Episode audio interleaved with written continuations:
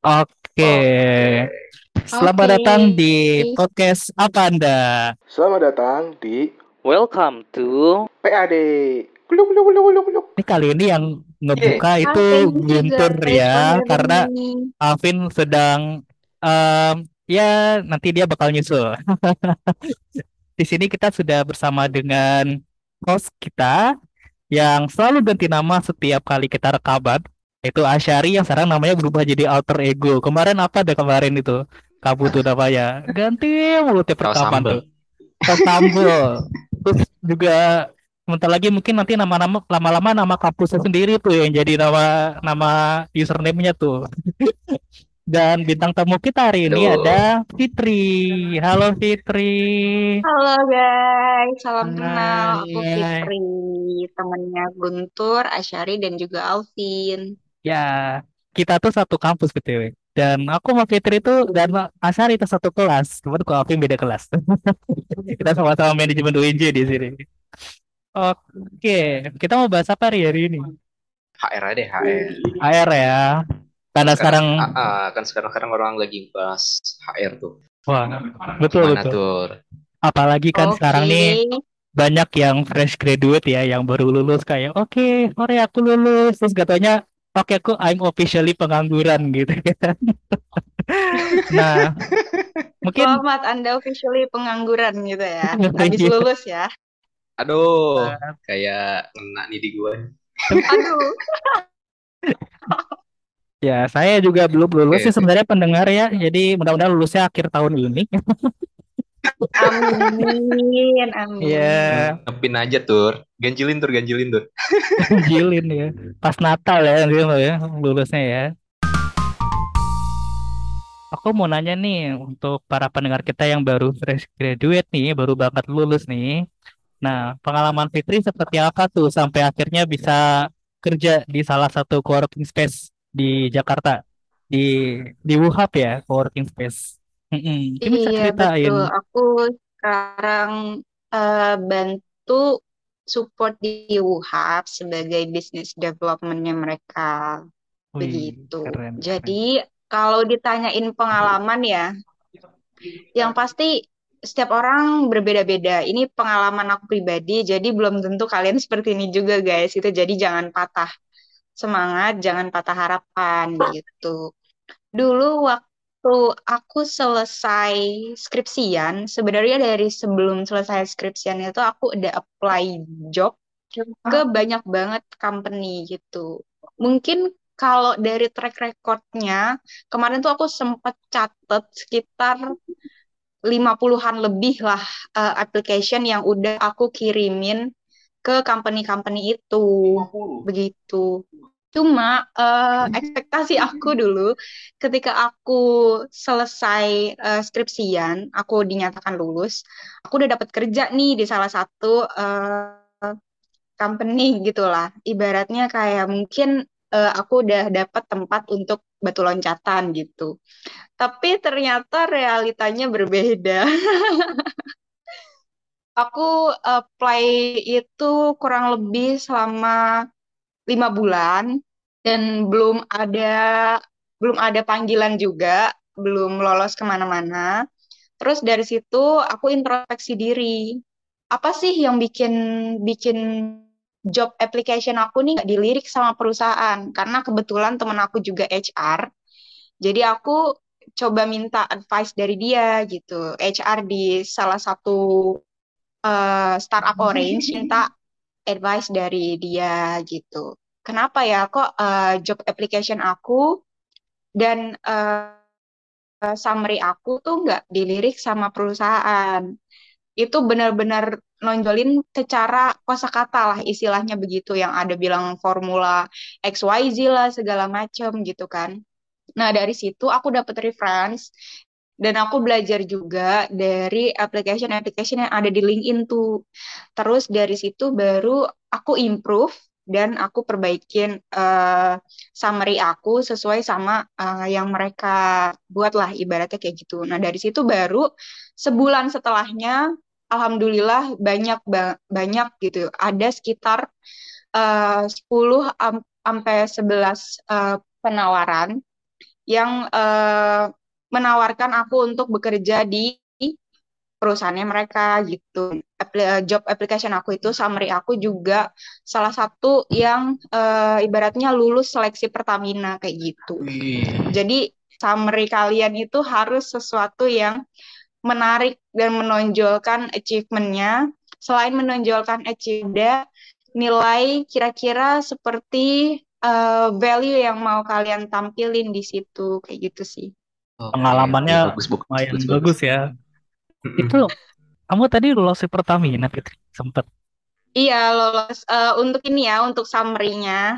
Tapi pas di wawancaranya itu belum sampai step wawancara udah gugur sih.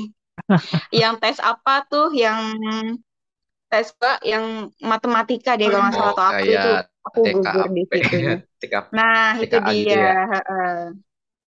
Iya sih, itu salah teknis juga sih di situ disuruh on cam, tapi aku nggak baca kalau di situ disuruh on cam, jadi aku off cam dan itu salah, jadinya gugur di situ. Gue pengen mungkin nanya deh. Mungkin juga salah dan pengen nanya juga, deh. Kalau misalkan ujian TKA kayak gitu, kalau gue setel lagu binaural boleh gak sih? Gimana Ri? Serius gue, kemarin itu, gue setel lagu binaural kayak lagu-lagu buat fokus gitu lah, fokus belajar pas lagi ngerjain TKA gitu. Oh, wah kurang tahu deh ya. tergantung regulasi dari mereka sih. Mereka pengennya nggak ada, biasanya kalau kayak gitu kayaknya rata-rata pada hening sih, biasa aja. Gitu ya. Oh iya tuh. Kemarin gue ngerjain TKA itu gue pakai kertas ini apa tuh, Ri? Mana ya, Bu? Kertas ini tur. Tuh. Ini transparan nih tur kertasnya. Jadi kalau misalkan gue ngitung-ngitung itu langsung gue coret-coret di layar komputer gue. Langsung apa gimana ujiannya, Syar? Serius langsung. Jadi kan layar laptop gue kan malas ya kalau ngeliatin layar gitu kan, gue bolak-balik nulis di kertas itu, langsung gue tempel transparan tuh, langsung gue tulis di layar gue. Jadi enak tuh kalau misalkan ada kayak apa ya, soal-soal aritmatika kayak gitu, langsung bercoret-coret cepet. Gila. Oh bekal itu kayak apa ya, pengalaman gue pas di BUMN sih. Oh boleh itu tips Silahkan bagus buat pendengar ini. BUMN apa nih? Kemarin tuh yang kemarin. Coba tahu para pendengar kita ada yang berjuang masuk BUMN itu tuh. Yang kemarin sih apa? Lo tau gak sih tuh yang rekrutmen besar-besaran kan kayak ada soal TKA gitu kan? Oh iya iya. Wah belajar dari situ sih tuh. Oh iya. Cuman gue gak lolos kan. Gak apa-apa. Belum rezekinya. Iya belum rezekinya. Benar kata Guntur ya. Sekarang gue lolos LGD. Kita bedah-bedah di LGD kayak gimana. Semoga boleh lancar ya cari ya LGD biasa. Kayak gimana Pit? FGD kayak gimana? FGD jadi dulu aku untuk masuk ke perusahaan aku yang sekarang ini, dulu aku FGD sama dua kandidat lain. Kita di satu meja, di situ ada direktur utama, ada direktur juga, pokoknya jajaran BOD, kemudian ada ada yang akan bekerja bersama kita juga, staffnya, dan juga ada manajernya. Gimana? Keliling-liling atau gimana? Untuk FGD-nya? Banyak banget. Oh. Jadi, iya banyak banget sih. Koyokan dong. Banyak banget. Jadi pertanyaannya juga berapa ya? Banyak, kemarin durasinya sekitar 90 menit deh untuk FGD. Oh, alah. Pakai bahasa Indonesia, bahasa Inggris. Mix sih. Bahasa Indonesia dan bahasa Inggris, iya. Mereka kalau bisa jelasinnya bahasa Inggris gitu. Mereka nanya bahasa Inggris. Ada juga mereka tanya-tanya terkait jobnya. Sebenarnya kita tuh udah ngerti belum sih sama peran yang kita lamar atau peran yang kita apply gitu. Terus strategi kita apa kalau kita ada di situ. apa yang mau kita tuju, apa yang mau kita kembangkan dari perusahaan ini, lebih ke kayak gitu sih. Wah, mantep ya. Berarti mantep. Harus bedah-bedah, harus lihat website perusahaan. Iya, betul. Gitu. Dan mereka juga nanya value diri masing-masing sih. Lebih ke buku bacaannya atau apa yang dia dalam kait itu gitu. Kayak role modelnya siapa. Itu harus bisa jawab deh kayaknya role model tuh.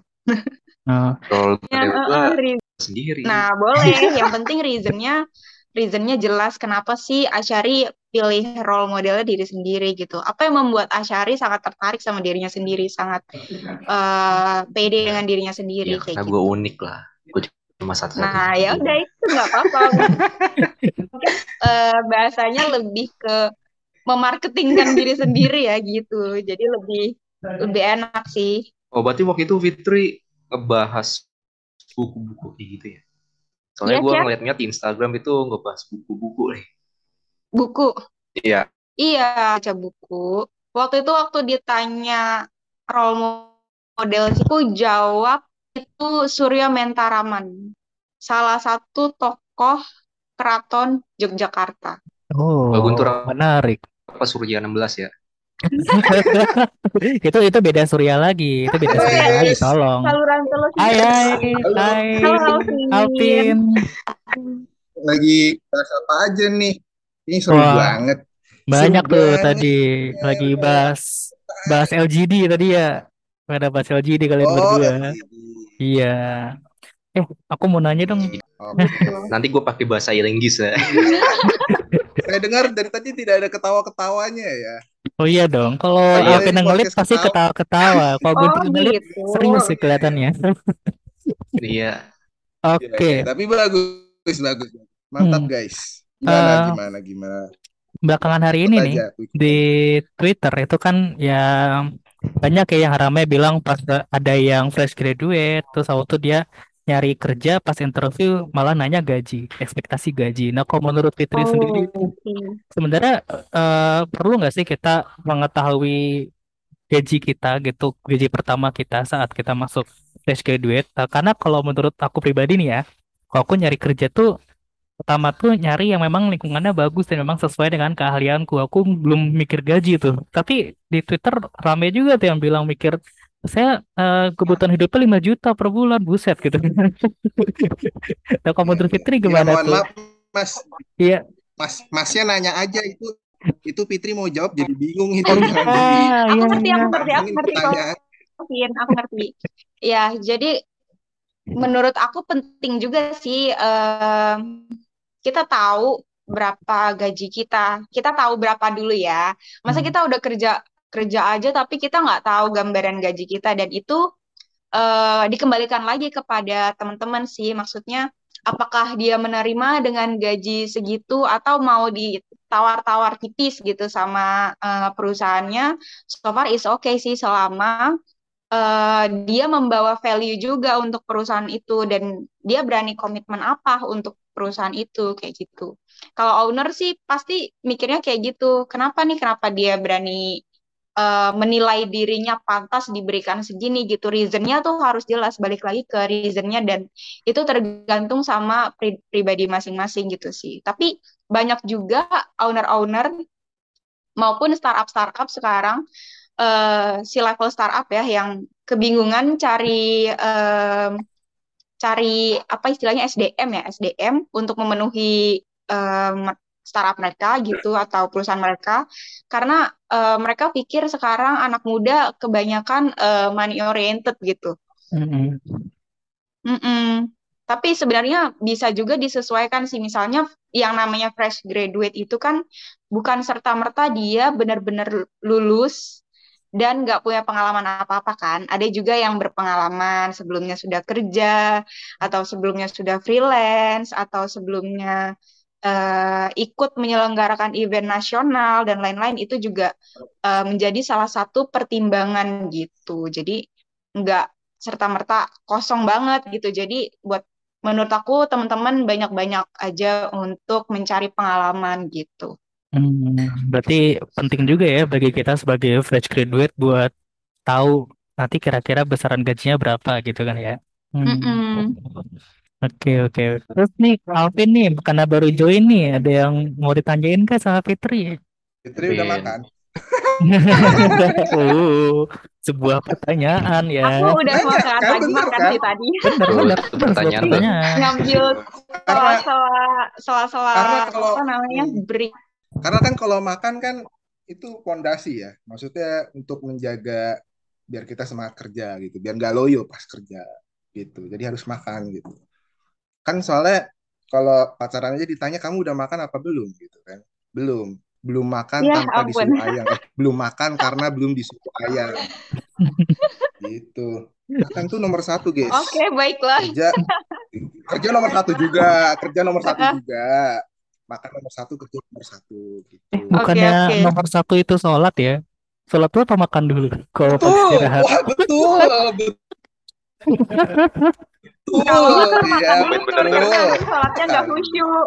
Oh iya juga, makan dulu baru sholat gitu ya kalau lapar ya. Iya tergantung sih kadar kelaparannya tuh seberapa persen persentasenya. Mengganggu nggak sampai mengganggu kehusyukan sholat itu apa enggak? Bukankah kayak gitu ya Asyari? Iya. Lebih enak itu ATS apa CV biasa aja gitu? Jawabannya tergantung sama role yang kamu apply. Kalau itu nggak terkait dengan creativity desainnya, itu lebih baik ATS sih, dan tergantung perusahaannya. Misalnya perusahaan nasional, BUMN, atau swasta gitu. Tapi biasanya kalau nggak desain grafis atau apa, lebih baik sih ATS friendly menurut aku ya. Karena percayalah guys, aku juga maksudnya di sini setiap periode itu aku bantu seleksi untuk teman-teman intern di sini. Dan iya, rekruter itu saking banyaknya yang apply, dia tuh cuma nggak ada 1 menit baca CV kalian. Jadi cuma set gitu cepet. Biasanya kisaran berapa menit tuh Fitri? Kan bisa 800 CV, banyak banget gitu kan. Very efektif. Biasanya satu CV itu diperiksa berapa menit tuh? Kalau aku pribadi biasanya karena aku nggak sebanyak itu ya, aku paling 1 menit sih.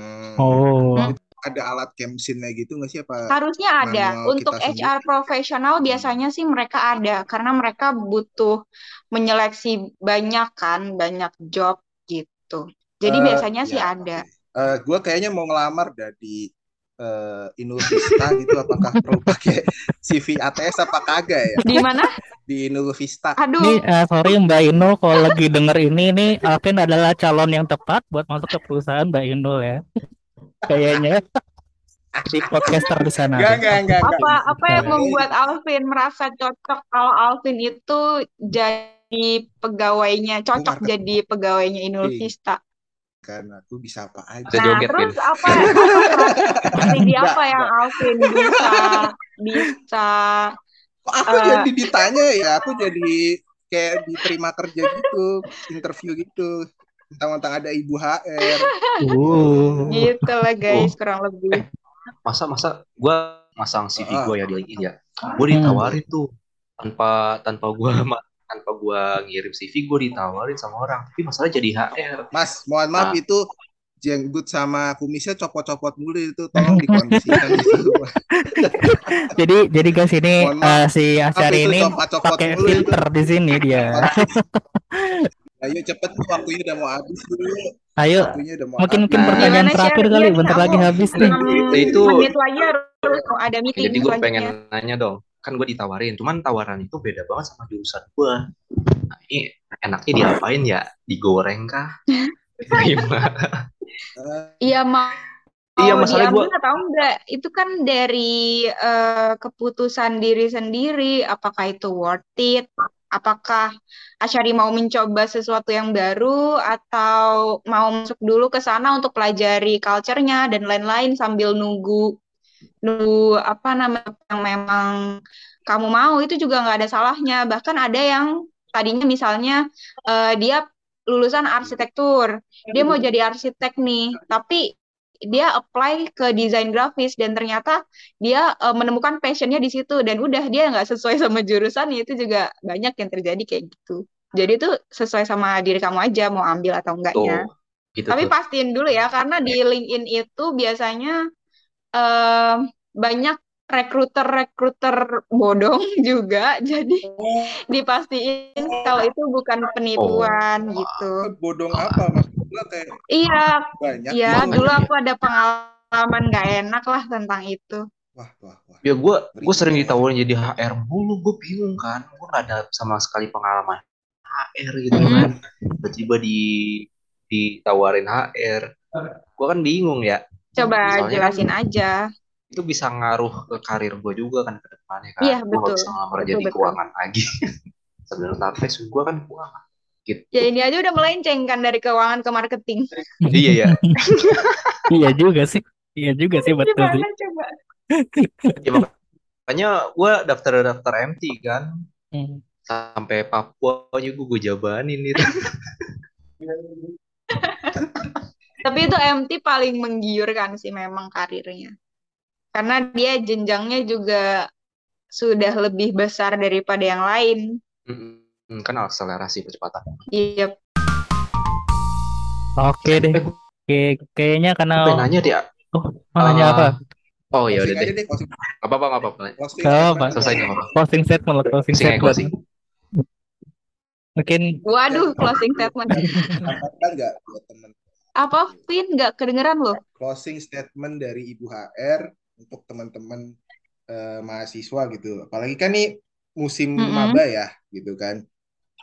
Cara maksudnya memplanning pekerjaan gitu ketika habis kelar nanti lulus nanti itu harus seperti apa kayak gitu. Oke, sebelumnya aku menemukan suatu fenomena yang unik dari teman-teman mahasiswa zaman sekarang nih, Vin dan juga Syari dan juga Guntur.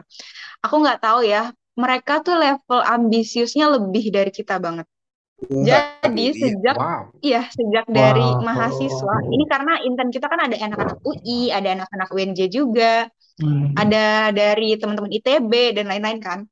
Aku membaca suatu fenomena di mana mereka ini ambisiusnya itu berkali-kali lipat dari kita zaman dulu.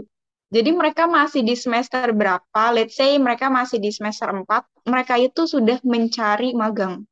Wow, dan lebih ambis dari kita berempat ya. Magangnya tidak di satu tempat aja, melainkan ada yang 3 tempat loh. Gue kira ada yang 3 tempat. Pengen proposal skripsi. Itu dia bisa membelah diri, bisa kage bunsin apa gimana? Enggak tahu. Makanya aku juga bingung mereka bagi tugasnya gimana. Mungkin juga karena sekarang Pak Nadiem kebijakannya mempermudah mereka ya dalam mencari pengalaman. Mungkin dari situ juga mereka sadar kalau sekarang kan persaingannya sudah internasional untuk pekerjaan. Nah dari situ juga mungkin mereka sadar kalau mereka harus benar-benar menonjolkan sisi experience mereka gitu. Jadi begitu mereka menjadi fresh graduate, mereka nggak kosong nih, tapi mereka udah ada isinya begitu. Jadi aku bingung sih kalau dibilang mau closing statement terhadap teman-teman mahasiswa tuh kayak gimana gitu, karena setiap orang kan beda-beda. Iya, tadi itu udah closing statement tuh udah bagus banget. Oh, udah. Banget. Ya itu. Enggak, maksudnya takutnya kalau kayak gitu jadinya apa namanya? Hustle culture lah, segala macem lah gitu kan. Enggak kok. Yang penting sebenarnya itu aku cuma menggambarkan keadaan yang aku lihat selama ini ya dari teman-teman intern kita di sini gitu. Jadi mungkin teman-teman di luar sana yang sedang berkuliah, kalian bisa cari pengalaman dari mana aja, entah itu bisnis sendiri atau entah itu bantuin ibu di rumah atau misalnya bisa juga ikut magang ataupun freelance di mana bisa aja sih. Yang penting kalian banyak-banyakin trial error untuk tahu untuk tahu di mana passion dan kelebihan kalian gitu, di mana ketertarikan kalian kayak gitu sih. Anyway, aku sudah dilirik-lirik. Oke deh begitu kita tutup saja sesi kali ini ya. Makasih banyak Fitri udah mau masuk ke rekaman kita di PAD Podcast. Nah, ini misalkan teman-teman pendengar yang mau cari coworking space, boleh banget tuh ke UHub Coworking Space. Itu di mana, Fitri, lokasinya? Lokasinya ada di Kuningan Setiabudi, tapi kita nanti akan buka di Sabang, guys. Oh, ada produk. Jadi stay tune ya. Ya, ada produk Fresh Pond. Boleh. Guys, kita aja ya. Thank you. Thank you guys, dadah, good luck kalian semua. Apaan nih? Apaan sih? Apaan dah?